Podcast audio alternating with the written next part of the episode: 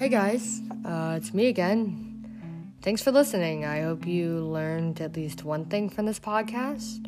July 20th was not the end of the space race, nor a declaration of victory. I also believe that there were many missions between the few I referenced.